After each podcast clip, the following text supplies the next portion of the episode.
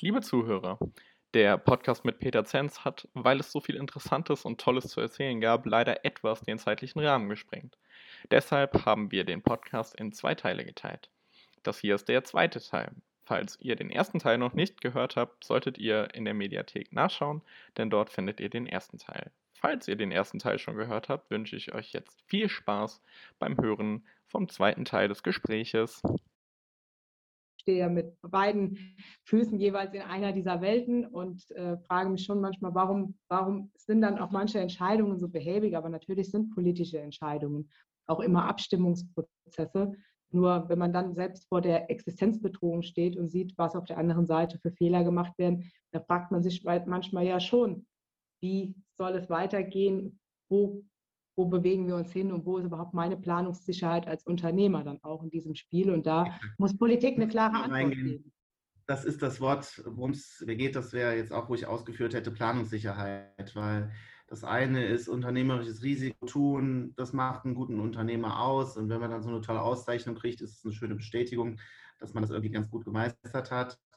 Aber Planungssicherheit gab es halt seit einem Jahr nicht. Und das ist äh, führt einen auch wirklich äh, an den Randen seiner, seiner Kapazitäten und seiner Möglichkeiten. Also ähm, bin heute Morgen auch wieder um 5 Uhr wach geworden, weil ich nicht weiß, was nächste Woche ist halt. Ähm, und das passiert halt jede Woche. Also das, diesen Kommentar könnte man jetzt im letzten Jahr jede Woche senden äh, von mir. Und alles das, was wir tun müssen, müssen wir perfekt und 100 Prozent machen. Und damit das Ganze funktioniert, ähm, aber wir wissen stetig nicht, was äh, einige Tage später da ist. Und da ja diese ganzen Abgleiche zwischen Bund, Länder, äh, Kreis, Stadt äh, immer in letzter Zeit sich auch immer noch mal ausfleddern, ähm, sitzen wir immer da und sagen, okay, das ist jetzt der Weg. Ähm, dann wartet man aber noch vier Tage auf die nächste Corona-Schutzverordnung aus dem Land und die ist dann meistens anders als im Bundschluss. Und hat man nichts gemacht, schafft man es nicht so schnell zu reagieren, um dann die Umsetzungsfrist zu schaffen. Und hat man vorher was gemacht, muss man es mal ändern. Also um Ostern rum habe ich, glaube ich, dreimal die Dienstpläne neu geschrieben. Ähm, als die erste Öffnung kam, nach langen Monaten unseren Streichelzoo, da haben die Leute mir schon angerufen, habt ihr denn keinen Bock aufzumachen? Da gab es noch gar keine Landesverordnung, aber eine Bundesverordnung äh, sollte schon offen sein. Ähm, gab aber noch keine Regeln, unter welchen Maßstäben. Ähm, da spürt man natürlich andersrum auch sehr viel Verantwortung für seine Kunden und Gäste. Ja, man möchte das anbieten, was möglich ist, weil sonst die Leute enttäuscht sind. Man möchte es aber so sicher halten, wie es nötig ist und wie es auch politisch abgestimmt ist und da sitzt man oft im Dunkeln. Und wenn dann samstags mittags beschlossen wird, was montags gilt, so schnell lässt sich eben so ein Gelände nicht auf und ab klipsen, wo dann äh, 20.000 Blumen drin stehen und äh, ähm, wo äh, viele Mitarbeiter drin arbeiten. Ähm, wir haben oft Nachtschichten gemacht, um dann vieles doch möglich zu machen für unsere Kunden. Ähm, wir standen oft vor der Situation, wird jetzt auf einmal auch der Blumenverkauf verboten und du sitzt dann auf der Ware und musst sie vernichten. Das ist ja in Nachbarländern passiert, Gott sei Dank hier in Deutschland nicht. Da muss ich die deutsche Politik loben, dass sie das auch im ersten Lockdown nicht gemacht hat, wie in Holland zum Beispiel, wo dann Millionen Blumen vernichtet worden sind und somit auch Existenzen. Aber ähm, gerade bereite ich zum Beispiel eine eigene Corona-Teststation vor. Das ist also die nächste Ausprägung, was man so Verrücktes gerade macht. Als Landwirt baut man sich seine eigene, sein eigenes Testzentrum auf für den Bürgertest, weil ich damit rechne, dass ich meinen Streichelzoo nur so in diesem Jahr dauerhaft öffnen kann. Äh, das ist aber natürlich nochmal ein komplett anderes Businessjahr für mich als Landwirt, sowas zu leisten in dem medizinischen Bereich der ja auch von der Sicherheit und so weiter ja Anforderungen hat. Äh, das passiert jetzt auch noch parallel, ähm, weil ich einfach davon ausgehe, dass der nächste Schritt sein muss. Aber ob das jetzt demnächst kommt, ob das nicht kommt, wann das kommt oder ob erst eine Schließung kommt, ähm, äh, ich, ich kann gerade gar nicht einschätzen, wie viele Mitarbeiter stelle ich jetzt ein, weil wenn ich vielleicht am Tag dann in drei Zeitslots äh, 800, 900 Besucher da habe, dann brauche ich eine Menge Mitarbeiter, um die vor Ort zu testen und eine tolle Infrastruktur. Ähm, ich weiß nichts halt. Und äh, der Beschluss kann dann einige Tage später kommen und drei Tage später gültig sein und dann kann man entweder schließen, alles leihen lassen oder muss dann ganz schnell wieder was machen. Und das ist eine, eine sehr, sehr, sehr, sehr anstrengende Situation. Das nicht, ja, wir, haben, wir haben ja mittlerweile auch die Lage, dass wir über den Infektionsschutz hinaus, dass der Infektionsschutz äh, uns mhm. leitet. Äh, ich glaube, darüber gibt es ja gar keinen Dissens, auch in der kompletten Unternehmerschaft. Ich habe noch keinen Friseur, keinen Handwerker, niemanden getroffen, der in Frage stellt, dass er nicht alles tun will, um seine Mitarbeiter und Kunden zu schützen. Ähm, aber die Frage ist halt, sind alle Maßnahmen, die mittlerweile auch hm, ja, ergriffen werden, vielleicht auch, weil es äh, bei Streitfaktoren innerhalb von Parteien äh, um verschiedene Positionen, die in Zukunft verteilt werden und besetzt werden müssen, doch so sehr im Vordergrund stehen, ist überhaupt noch das Infektionsschutz-Ansinnen äh, das, was einige da leitet? Oder werden viele dieser Unsicherheiten auch politisch äh, ganz massiv forciert, weil man das Ziel aus dem Auge verloren hat, nämlich den Infektionsschutz zu gewährleisten. Und das äh, macht die Leute auch wütend. Also das äh, ist so eine, eine, Wahrnehmung, die ich mittlerweile äh, aus vielen, vielen Gesprächen mitnehme. Und ähm, das ist so eine Verzweiflung, weil die Planungsunsicherheit nicht da ist, weil die Arbeitsbelastung auch aufgrund dieser Planungsunsicherheiten einfach ganz immens geworden ist. Das ist auch so ein bisschen das, was ich bei Ihnen gerade raushöre. Die, äh, die sind permanent unterwegs und müssen sich eigentlich Gedanken machen um äh, Dinge äh, in einer Zeitintensität, die übermorgen schon gar nicht mehr gilt äh, oder unter Umständen gelten könnte weil man es vermutet, baut man dann ein Testzentrum auf dem eigenen Hof auf, was eine, eine Wahnsinns-Story ist. Ähm, und man weiß gar nicht so richtig, wie, wie, geht, es denn, wie geht es denn weiter. Und ähm, diese, diese Frage, die muss beantwortet werden. Also es muss nochmal das Infektionsgeschehen zu, äh, so zu kontrollieren, dass die Menschen sich sicher fühlen können beim Besuch auf einem Hof, bei einem Einkauf. Äh, das muss im Vordergrund stehen und nicht diese äh, ja, diese Dinge, die dann auch da vor Ostern mal passiert sind, wo die Debatte plötzlich aufkam, ob man einen Tag zusätzlich zu einem Feiertag erklärt, was in der Kürze der Zeit ja gar nicht umsetzbar ist für keinen Unternehmer. Einfach eine klare Strategie, was, wie geht man weiter vor und wenn ich weiß, das Testzentrum kommt morgen oder nächste Woche oder übernächste Woche, um Freizeitgelände zu öffnen, dann weiß man, man braucht das und dann kann man kalkulieren, wie viele Menschen braucht man und dann müsste ich wissen, wie viele Leute, was, was hat das für sonstige Regeln für ein Außengelände. Sowas kann man ja festlegen. Ähm, ähm, das betrifft. Das muss man auch nicht alle drei Wochen ändern. Das, das muss auch nicht jede Woche anders sein. Das kann man einfach einmal genau. festlegen und dann kann man sagen, okay, zu den Bedingungen geht es jetzt wahrscheinlich über Sommer. Genau. Ich glaube, das würde der kompletten Freizeitwirtschaft helfen, wenn man sagen würde, so, ihr könnt öffnen mit, negative, mit, mit negativen Corona-Test oder mit Impfpass nach der zweiten Impfung. Ähm, und äh, dann kann man sowas planen halt. Aber wenn es eine Woche das Allheilmittel ist und der anderen Woche, nee, dann geht das gar nicht mehr, nur der komplette Lockdown rettet uns und am besten noch Ausgangssperre, ähm, dann, dann weiß man halt gar nichts mehr. Und äh, dann ist halt jeder Weg, den man gehen kann, nur falsch. Wenn man still steht, ist man falsch. Aber wenn man läuft und sowas aufbaut, dann geht man ja auch ins Risiko. Äh, und auch nachdem ich mich jetzt zwei Wochen schon mit so einer Thematik beschäftigt habe, weiß ich auch noch nicht, wann ich zum Beispiel solche Zahlungen erhalte für den Bürgertest, äh, was das für ein Zahlungszeitraum ist. Auch diese Fragen werden sehr ausweichend beantwortet. Und das sind dann die nächsten Fragen, wenn als Unternehmer fragt, hm, wenn ich jetzt in der Woche vielleicht äh, 3.000, 4.000 Tests mache, äh, kann man ja schnell hochrechnen, was das für ein, ein finanzielles Volumen hat. Und dann nachher sechs Monate darauf warten muss, bis ich das erstattet habe, dann habe ich vorher alles in der Krise richtig gemacht, aber dann ist mein Cashflow dran gestorben, dass ich einen Bürgertest gemacht habe. Also äh, das sind einfach Sorgen und Risiken, die man stetig eingehen muss, weil einfach auch da äh, Kommunikation schwierig ist und auch dass auch aus meinen Gastrofreunden oft eben Versprechen nicht gehalten werden mit pünktlichen Zahlungsterminen, weil es hilft auch keinem, wenn der Patient schon tot ist, wenn er danach noch äh, äh, sein Medikament bekommt, was ihn vielleicht über die Zeit gebracht hätte.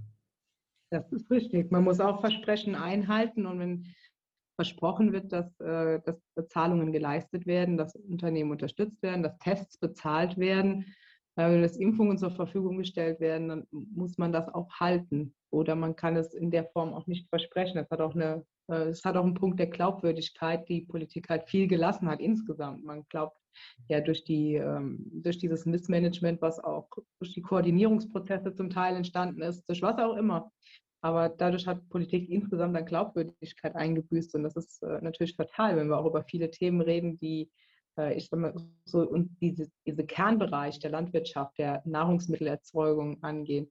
Ähm, dann brauchen wir viel Vertrauen. Und äh, Misstrauen hilft da kein bisschen weiter. Und Betriebe wie Ihrer haben ja auch viel dazu beigetragen, äh, Vertrauen herzustellen. Den, äh, ich sag mal, diesen Graben zwischen Bevölkerung äh, und und Landwirtschaft zu überbrücken, den Graben zwischen Stadt und Land ein Stück weit zu kletten und ähm, auch ein neues Bewusstsein zu schaffen dafür, wie viel Arbeit dahinter steckt, Lebensmittel zu produzieren. Wie haben Sie das in den letzten Jahren wahrgenommen? Oder hat sich dieses Bewusstsein für eine regionalere Produktion auch durch Corona verschärft oder verbessert? Ja, das ist eine gute Frage. Also letztes Jahr im ersten Lockdown waren die Leute auf ein, einmal sehr, sehr interessiert natürlich daran, äh, weil sie ja Zeit hatten, weil sie auch das Geld hatten, sind ja nicht mehr in Urlaub gefahren, nicht mehr ins Theater und nicht mehr Cocktail trinken abends.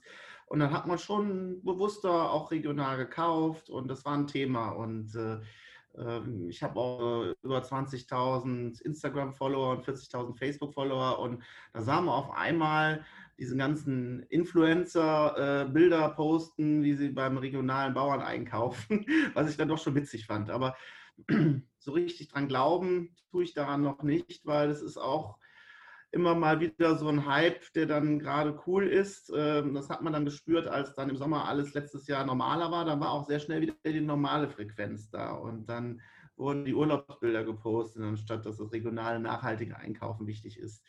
Ähm, grundsätzlich äh, ist natürlich gerade auch durch das Thema Klima, ähm, nachhaltige Produktion mehr in den Vordergrund gerückt. Äh, Thema Lebensmittelverschwendung. Also äh, seit über zehn Jahren haben wir äh, einen eigenen Verteiler, wo wir auch Lebensmittel abgeben, kostenlos, die wir nicht vermarkten. Ich habe Foodsharing mitgegründet.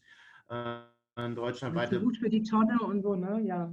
Das genau, war ich auch nominiert. Ich gelesen, ja. Äh, mhm. Das ist ein Thema, was uns lange beschäftigt. Dass, als ich das vor zehn Jahren angefangen habe, da war das noch ganz komisch. Da war es komisch, als ich gesagt habe, bitte Kunden verwendet nicht für jeden Salat eine eigene Plastiktüte.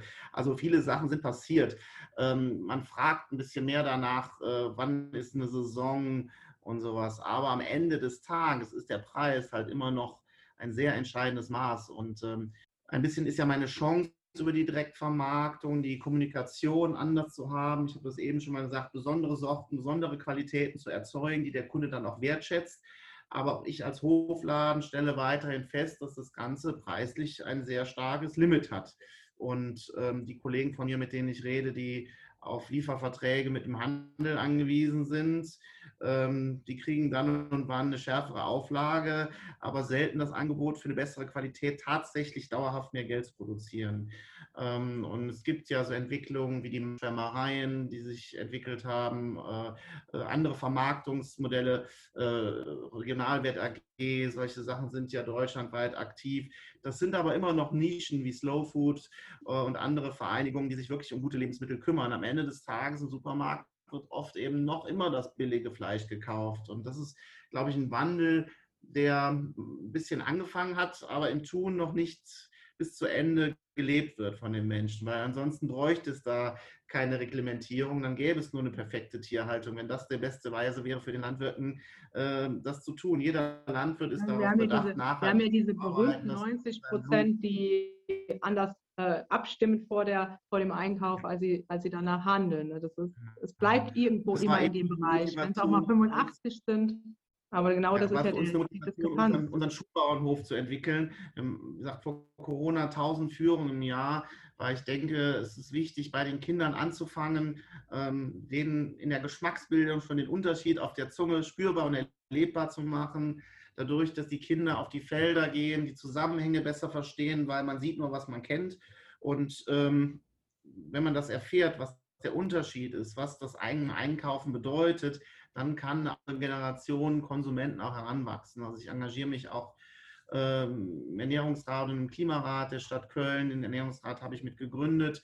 Äh, habe da äh, das Thema regionales Essen in Kitas und Schulen mit vorangebracht und äh, bin jetzt in den Klimarat der Stadt Köln gewechselt, dem genau darum geht, besseres Essen in Kitas und Schulen zu produzieren ähm, dadurch, dass man regionale Lebensmittel verwendet, dadurch, dass man außerschulische Lernorte stärkt, weil wenn das da anfängt, dann hat man gleich mehrere Faktoren geschafft. Man hat äh, zukünftige Konsumenten bestmöglich Geduld in ihrer Einkaufsentscheidung. Also sie merken, was der Unterschied ist, wenn ich jetzt 10 Cent hier spare oder nicht, was der eigene Einkauf bedeutet. Äh, andersrum hat man, wenn man eben bessere regionale Lebensmittel in der Gemeinschaftsverpflegung einsetzt, wo es eben Stadt, Land und Politik beeinflussen kann, äh, die beste Maßnahme gemacht, eine regionale Landwirtschaft, eine nachhaltige Landwirtschaft weiterzuentwickeln weil man den Landwirten dann einen sicheren Markt anbietet und eben eine Weise der Modifikation.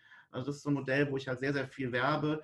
Äh, und man spart am Ende des Tages Kosten, weil wenn die Kinder sich besser erinnern, im Alter auch weniger äh, Gesundheitskosten produzieren, weil gerade was in den ersten jungen Lebensjahren versaut wird, das rächt sich später im Alter durch viele Alterskrankheiten. Ähm, das ist nicht nur äh, durch Verfettung, sondern ist eben auch durch schlechte Ernährung der Kindheit, die ja auch durch Übergewicht, falsche Ernährung gefördert wird. Ähm, das hat was mit Lebenserwartung zu tun. Also was da vorne passiert, hat einen Rieseneffekt und deshalb glaube ich, ist das eine große Chance, auch noch zukünftig für Politik ähm, diese Bildungsarbeit bei Kindern zu verstärken, auf außerschulischen Lernorten, die Gemeinschaftsverpflegung dort zu verstärken, wo man es selber in Kontrolle hat und dadurch eben auch eine Weiterentwicklung der nachhaltigen Landwirtschaft in Deutschland nicht nur polemisch zu fordern, sondern zu fundieren und so eben auch den Landwirtschaftstrieben die Möglichkeit zu geben, sich weiterzuentwickeln. Eben kein Bauernbashing durch, ihr macht alles doof, sondern als Chancengeber dafür, eine neue Landwirtschaft aufzubauen und weiterzuentwickeln. Auch ja, da habe ich genauso wie bei Corona Geduld. Eben ja, es braucht auch Geduld, es braucht ein bisschen Zeit. Das ist jetzt sehr schön dabei rausgekommen und braucht vor allen Dingen Leute, die es anstoßen und die den Willen haben, daran mitzuwirken. Und äh, ich glaube, dieses Thema Ernährungsbildung auch. Es braucht halt echte Konzepte. Genau. Äh, also oft wird zu viel polemisch diskutiert halt in den Themen und es ist halt ein Wahljahr und das sind immer die Jahre, wo ich am meisten Bauchschmerzen habe, weil dann ja. es oft weggeht von den Fakten äh, äh, sondern es in der Polemik endet. Und ähm, ich finde es grundsätzlich ganz gut, dass sich das Thema Nachhaltigkeit äh, jetzt in die Mitte der Gesellschaft positioniert hat. Ähm, und äh, alle Parteien auch an solchen Themen arbeiten aus verschiedenen Blickrichtungen. Ähm, aber dadurch ist auch im Moment die Gefahr für mich so groß wie nie, dass es zu polemischen Entscheidungen kommt, die die gar nicht das Thema ernsthaft lösen, sondern einfach nur eine nette Dekoration wieder bilden, um eine Wählerschaft glücklich zu machen. Und, ja, wenn, äh, wenn Ernährungsbildung eine Generationenaufgabe ist, dann kann man Ernährungsbildung eben nicht in Legislaturperioden behandeln und schon gar nicht äh, nur im Wahlkampf behandeln. Ich glaube, das ist, äh, das muss die Grunderkenntnis sein, die einen da leitet. Wenn man wirklich nachhaltig was verbessern will, sowohl für die Landwirtschaft, die die Nahrungsmittel produziert, wie auch für die Menschen, die sie konsumieren und die sich damit wohlfühlen sollen, glücklich sein sollen und auch gesund damit leben sollen. Da gehört ja noch mehr dazu, wie nur die Ernährung gehört ja auch dazu, äh, zu erkennen, dass man eine gewisse Bewegung braucht, äh, dass man auch ein gewisses berufliches Umfeld sich schafft, in dem man sich wohlfühlt und äh, damit man äh, auch das Gesundheitsrisiko zu erkranken an schweren Krankheiten auf Dauer reduziert.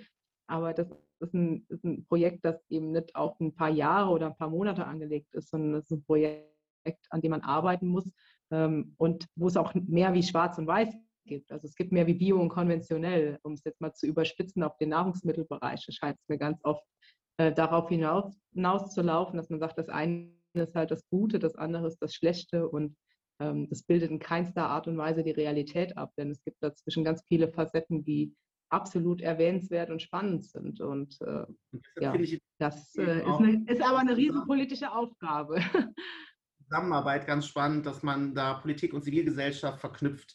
Also ich finde diese Idee der Ernährungsräte grundsätzlich super spannend, dass man eben die Fachleute mit in solche Prozesse hineinnimmt, ähm, dass man NGOs, Praktiker und Politik an einen Tisch setzt und gemeinsam gute lokale Lösungen erarbeitet, weil äh, Ernährungslösungen müssen lokal erarbeitet werden. Das ist die Grundlage. Das kann man nicht in Europa beschließen. Das muss in der Stadt, im Kreis beschlossen werden, was man da am besten macht und muss dann nach oben sich weiterentwickeln, dass die Rahmenbedingungen geschaffen werden. Und, äh, und genauso ist es eben beim, beim Thema Klima. Ähm, auch da ähm, muss das vom politischen Wahlkampf zurück gehen und eher an einen runden Tisch, wo alle Parteien gemeinsam mit den Fachleuten den besten Weg finden, weil Politiker können ja auch nicht in allen Fachgebieten äh, top informiert, sondern deshalb ist es, glaube ich, gerade in diesen Gebieten, wo leider ja selten Politiker auch äh, eine fundierte Ausbildung haben, äh, ist ja selten, dass jemand wie Sie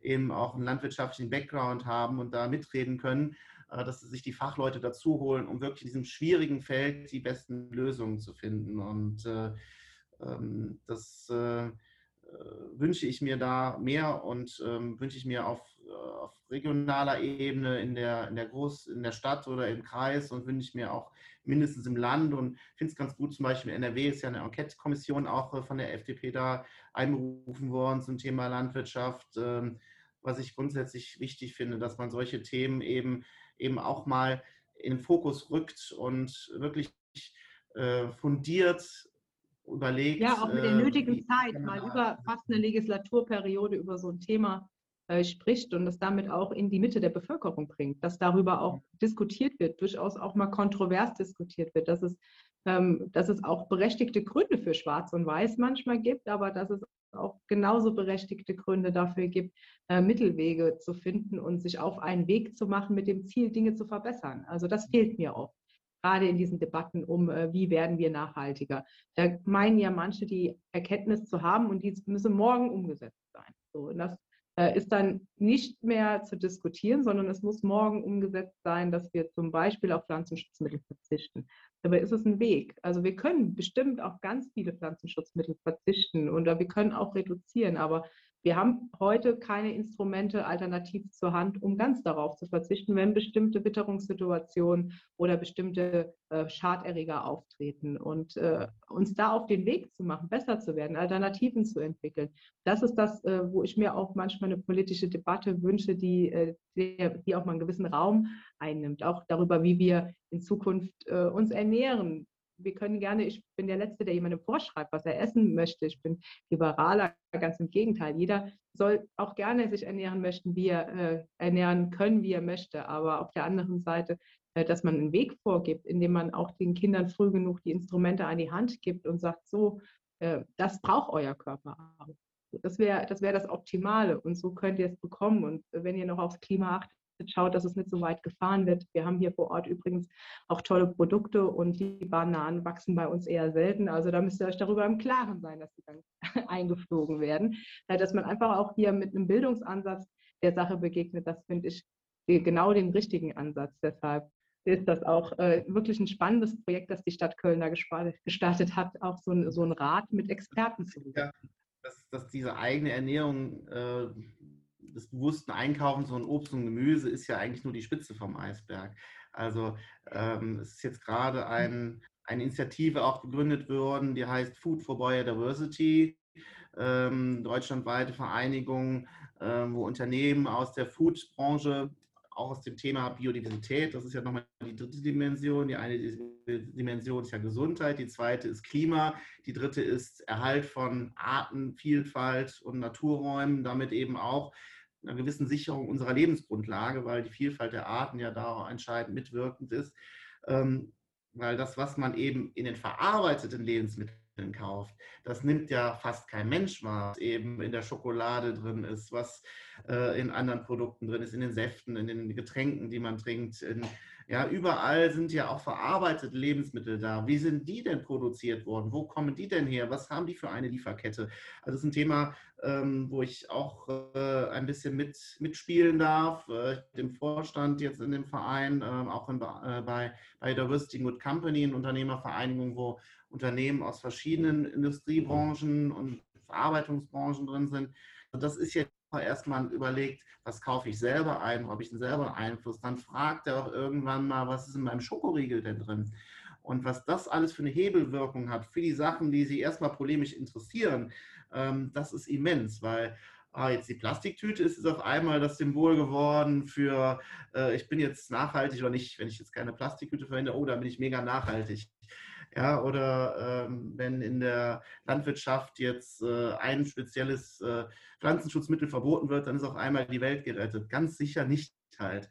Also es sind viele große Zusammenhänge, die natürlich auch Endkunden sehr komplex sind. Und da will man sich auch vielleicht als Normalbürger gar nicht mit beschäftigen. Man will ja genießen, man will äh, Spaß haben beim, beim Konsum und beim Essen und beim Trinken. Und das soll auch den Menschen gegönnt sein. Aber ich glaube, ein bisschen bisschen Wissensaufbau vom Kindesbein an, über den eigenen Zoom, über das kleine Beet, was man vielleicht in seinem Balkonkasten hat, sodass man das Ganze mal spürbar hat. Das führt ja dann auch dazu, dass auch die Unternehmen gefragt werden, wie produziert ihr, wie kauft ihr ein, wo kommen eure Rohstoffe her. Und erst wenn diese Schraube anfängt, sich zu bewegen, dann werden am Ende des Tages die Themen gelöst, worüber eigentlich alle sich einig sind. Es muss mehr Klimaschutz sein, es müssen die Arten erhalten werden und unser, unser Planet durch eine nachhaltige Landwirtschaft besser geschützt werden. Und das ist so, wo so langsam sich die ersten Schräubchen drehen. Deshalb finde ich es gut, dass es diese Diskussion gibt und wie bei allem ist manchmal auch äh, ähm, ja, immer ein Symbol nötig, äh, damit eine Diskussion losgeht. Wichtig ist mir aber, dass das gerade nicht in der Symbolpolitik endet, sondern dass das Ganze aufgenommen wird und sich weiterentwickeln kann und eben solche Initiativen, die entstehen, solche Zusammenschlüsse von Firmen, die entstehen, äh, solche Modellprojekte in Kommunen, wie sie in vielen Kommunen schon gestartet sind. In Berlin gibt es das House of Food, in Nürnberg gibt es eine Biostadt. Jeder geht es anders an und der, das eine ist nicht gut und das andere ist nicht schlecht, aber man beschäftigt sich damit. Und das finde ich einen sehr, sehr spannenden Punkt. Vor allen Dingen, wenn am Ende des Tages dann dabei rauskommt, dass die Landwirte nicht die bösen Menschen sind, die irgendwie die Natur vergiften wollen, weil das sind sie ganz sicher nicht, sondern dass man merkt, wenn man auf den Landwirten zugeht und mit dem Landwirt überlegt, wie kann denn ein Modell von einer zukunftsfähigen Landwirtschaft stattfinden, dass das die beste Chance ist, dass das auch passiert. Und daran werden alle positiv partizipieren am Ende des Tages. Ja, das ist ein perfektes Schlusswort, denn darum, darum muss es am Ende gehen, dass es alle dann auch ein Stück weit glücklicher macht, ein Stück weit äh, sich auch wohler damit fühlen mit der Art und Weise, wie wie produziert wird, wie Landwirtschaft stattfindet und wie wir uns auch ernähren und wo unser Essen herkommt. Und ich bedanke mich ganz herzlich für das Gespräch, für das offene und ehrliche Gespräch, auch an den, an den Punkten, an dem es um den eigenen Betrieb jetzt auch in dieser Krise geht. Es ist nicht selbstverständlich, dass man so offen und ehrlich darüber spricht. Und ich wünsche mir, dass viele meiner Zuhörer äh, sich das zu Herzen nehmen, ähm, sich das zum Vorbild nehmen und auch dafür werben, dass wir eine Politik äh, weitergestalten können, weitergestalten dürfen, die eben nicht nur schwarz und weiß sieht, sondern die die Unternehmer, die Planungssicherheit in den Blick nimmt, aber die auch in den Blick nimmt, wie wir in Zukunft essen und wo unser Essen in Zukunft herkommt und damit es dafür auch noch Landwirte gibt, die das produzieren können. Vielen Dank, Peter Zenz. Es war ein sehr schönes Gespräch. Sehr gerne. Bis bald.